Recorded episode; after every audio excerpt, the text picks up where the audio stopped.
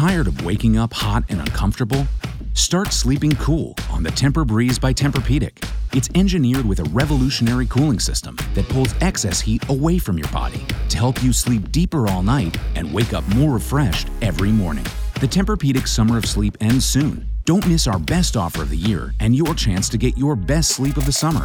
All Tempur-Pedic mattresses are on sale with savings up to $700 on adjustable mattress sets. Learn more at TemperPedic.com.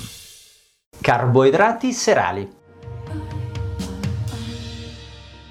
Ciao a tutti, ciao a tutti, oggi parliamo di un tema scottante, sì, i carboidrati, soprattutto carboidrati serali, demoni. Questo è un tema che avete scelto voi sul sondaggio e quindi grazie per l'interazione che ci state dimostrando, per l'interesse, veramente ne siamo estremamente orgogliosi. Chiaramente il tema della nutrizione è un tema di grande attualità, abbiamo capito quanto sia importante nutrirsi a modo e per cui chiaramente diventa eh, molto facile o interessante interessante avere appunto un'interazione, una condivisione di dialogo. Chiaramente quello che stiamo cercando di fare con il nutrizionista di te stesso è portare avanti degli ideali che devono essere quelli che vanno un po' contro lo stereotipo di turno, cioè cercare di capire quelle che possono essere le tecniche migliori per ciascuno di noi, individualizzando un po' il ragionamento che fondamentalmente è un po' il discorso di andare un po' contro lo stereotipo di turno, cioè la dieta di moda, la dieta del momento e via discorrendo. Quella dei low carb, cioè abbassare i carboidrati, è chiaramente una delle tecniche più, più diffuse per eh, ottenere dei dimagrimenti, noi non la condividiamo completamente o quantomeno non la condividiamo come concetto di indicazione massimale. Ognuno deve percorrere la propria strada per seguire seguire il proprio benessere, un benessere che deve essere individuale, dove si ricerca di portare in superficie la migliore versione di se stesso e chiaramente questo non può eh, avere eh, un modello unico per tutti. Quindi chiarito questo ragionamento oggi il contenuto non sarà appunto dedicato a se i carboidrati si devono utilizzare o non si devono utilizzare, di questo ne possiamo riparlare in altri contenuti. Oggi si cercherà di capire i carboidrati serali, che fondamentalmente sono quelli che sto dando su tutte le domeniche quando andiamo a fare quella dieta settimanale, che ripeto non è altro che la mia dieta, quella che mangerò la settimana successiva, per cui non, non è una prescrizione da fare. Per chi la vuol fare sicuramente è qualcosa di, di sensato. Chiaramente la faccio nel senso perché cerco di ottenere il meglio, quindi eh, non è che la faccio perché mangio a caso, la faccio su delle basi di ragionamento scientifico scientifico. Detto ciò, i carboidrati serali sono quelli che io personalmente e il mio staff utilizziamo costantemente nelle pratiche di, di, di, di lavoro quotidiano, quindi eh, i carboidrati serali sono quelli che noi diamo l'80-90% delle volte. Ora voglio ragionare con voi su questo tema, quindi tutti quanti noi insomma cerchiamo di abbassarli, abbiamo detto quantomeno cerchiamo di evitarli nella sera perché è passata questa informazione col tempo, ma se andiamo a vedere nell'ambito del delle ricerche scientifiche non c'è scritto da nessuna parte che mangiare carboidrati a pranzo piuttosto che a cena sia molto meglio o molto peggio. Cioè in verità le ricerche portano tutti a risultati eh, che sono mediamente gli stessi, quindi il ragionamento che viene fatto è do a un cluster, do a un gruppo di persone carboidrati a pranzo, do a un altro gruppo di persone carboidrati a cena e vedo alla fine dei percorsi che cosa avviene.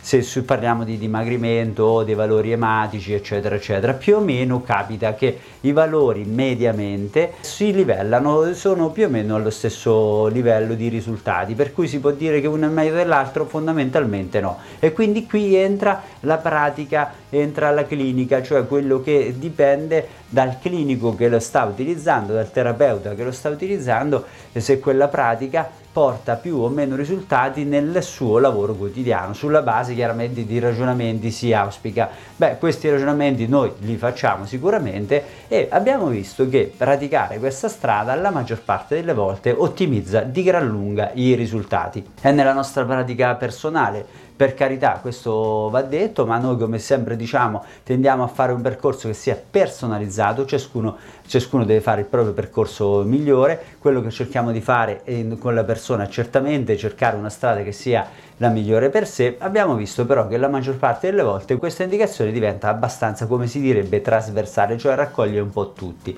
Ora, Qual è il ragionamento che ci fa andare verso i carboidrati serali? Il ragionamento è, lo si può comprendere, lo possiamo comprendere tutti noi se andiamo a ragionare un po' al contrario, cioè perché no i carboidrati serali? Il carboidrato serale viene detto no perché le kilocalorie, certo se mangi 100 grammi di pasta prendi 360 kilocalorie, parliamo di pasta senza condimento, quindi dopo c'è l'olio, il condimento eccetera, quindi un piatto di pasta ha circa 500 kilocalorie. Se per prendiamo due etti di petto di pollo avrò circa 200 kcal. Quindi il ragionamento è che diventa molto più facile alzare il livello delle kilocalorie con la pasta rispetto alla carne. Detto questo, chiaramente se uno riesce a livellare i, i quantitativi sul rapporto delle kilocalorie, tutto questo ragionamento viene meno. Quindi questo già è il punto 1. Il punto 2 è che i carboidrati alzano la glicemia e quindi di, alzando la glicemia a livello notturno questo questo valore può pregiudicare delle controindicazioni endocrine ormonali. Bene, anche qui dipende come tu vai ad impostare il pasto. Ora, dette queste eh, criticità che, so, che, ci sono dietro l'utilizzo dei carboidrati, è chiaro che se uno si mangia due etti di pasta così a secco, cioè condita senza verdure, senza robe di questo tipo, è naturale che è una controindicazione se invece va a organizzare bene il pasto eh, con tutta la giornata eccetera vedrà che potrà avere anche va- vantaggi dal punto di vista funzionale cioè funzionale cioè sulle proprie funzionalità in che senso? Allora, innanzitutto noi stiamo cercando di dare un pasto serale. Il pasto serale che cosa ci deve dare? Il pasto serale ci deve dare una indicazione, cioè un qualcosa che deve essere facilmente digeribile e deve essere anche sedativo. Sto andando a dormire, a meno che non vado a ballare, ma questo è un altro tipo di discorso.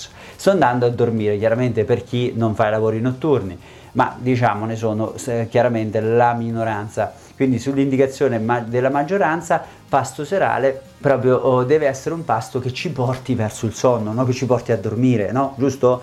Tutti noi eh, dopo una certa ora andiamo verso, verso questo, eh, questa necessità, cioè il sonno. Quindi devo mangiare qualcosa che non sia troppo stimolante per il sistema nervoso. Chiaramente mangiare un carboidrato, chi non ha mai provato l'effetto di fare un piatto di pasta e avere sonno, perfetto, questo avviene perché la pasta, il carboidrato, è sedativo, oltretutto anche perché ha molto eh, triptofano, eh, che è l'aminoacido precursore della serotonina, che poi ci porterà ad avere un senso di rilassatezza e quindi di sonno. In questo caso diventa un fattore abbastanza chiaro che ci può aiutare a rilassarci e andare verso il sonno, quindi seguire i cicli circadiani. Punto 1. Poi che dobbiamo fare di sera? Cercare di fare dei pasti che possono essere altamente digeribili. Bene, che è più digeribile il carboidrato o la proteina e questo è biochimica di base, il carboidrato è molto più digeribile rispetto alla proteina e ai lipidi. Considerate che i lipidi, cioè i grassi, nella proteina sono contenuti sia grassi che proteine, quindi un, piatto di, di carne sarà molto meno digeribile rispetto a un carboidrato. Questo è proprio biochimica di base Attenzione, per gli esperti sto parlando molto molto semplice, non perché sia chissà quanto forvito il mio linguaggio scientifico, però insomma siccome chiaramente stiamo facendo una divulgazione di massa, quindi ci dobbiamo far capire prima di tutto, per cui ecco, giusto una piccola sottolineatura del linguaggio che vuole essere beh, proprio un linguaggio semplice da condividere con tutti noi che dobbiamo parlare di nutrizione come se stessimo a tavola Detto questo, tornando alla digeribilità dei pasti, facciamo sì che eh, il carboidrato noi lo utilizziamo con grande successo perché poi porta a un'ottimizzazione della digestione. E quindi si è visto che nella pratica se io mangio il carboidrato la sera riso, non è che devo mangiarmi due etti di pasta, ripeto 60, 70, 80 grammi, riso o pasta o altri carboidrati, cereali di altra natura, poi portano a un senso di digestione migliore, ma provatelo, insomma, proviamolo tutti, perché no, male non ci fa, sicuramente non ci uccide.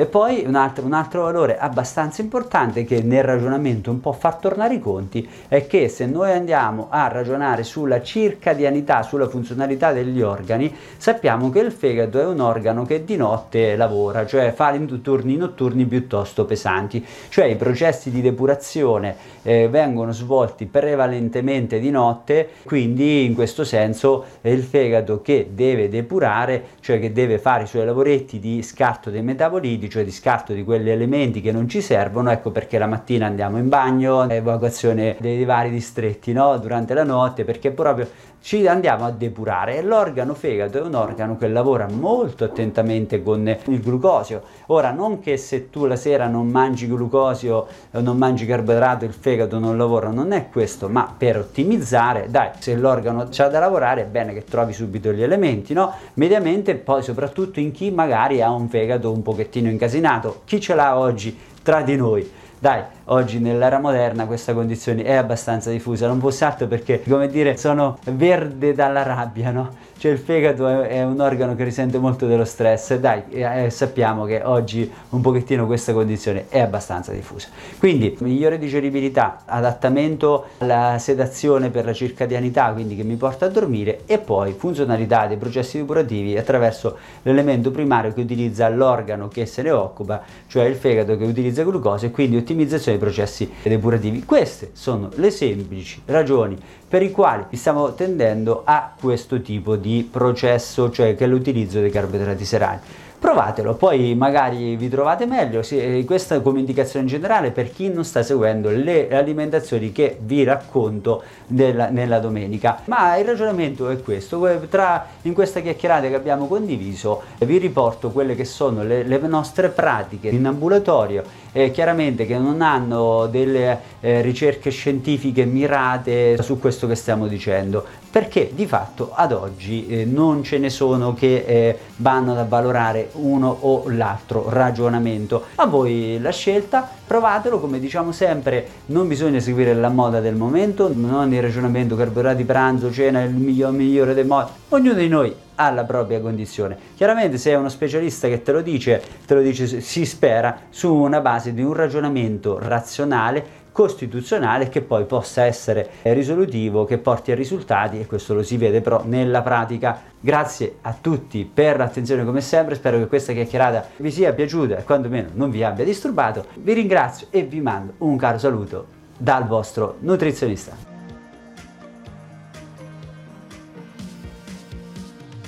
Ready for school drop offs? With BJ's Gas Savings Program, you'll get 10 cents off a gallon for each high octane item you buy in club. Buy as many as you like. For each one, that's another 10 cents off a gallon at BJ's Gas. Terms and conditions apply. Visit bjs.com slash gas for details. Switching to Geico is a good idea, especially when you consider everything. First off, Geico makes it easy to switch. They have licensed agents available 24 7 online or over the phone. But if it's so easy, you might start thinking everything is easy, even big wave surfing. And it's not. It's actually quite difficult. Well, if you switch to Geico, you could save hundreds on car insurance. And you could keep saving by bundling your motorcycle, boat, and RV, plus your home or renter's insurance. But saving money might lead you to make some questionable purchases, like a 20 foot feather boa. And do you know how hard it is to clean a 20 foot feather boa? Well, they do have an industry leading mobile app you can use to pay your bill, file and manage a claim, or add a new driver. But when life gets a little easier, it makes you too confident, and you start calling everyone ace. And you're better than that. Well, Geico has a 97% customer satisfaction rating and has been saving people money for 85 years. It's hard to beat that. But you're right. Switch to Geico. It's obviously a good idea.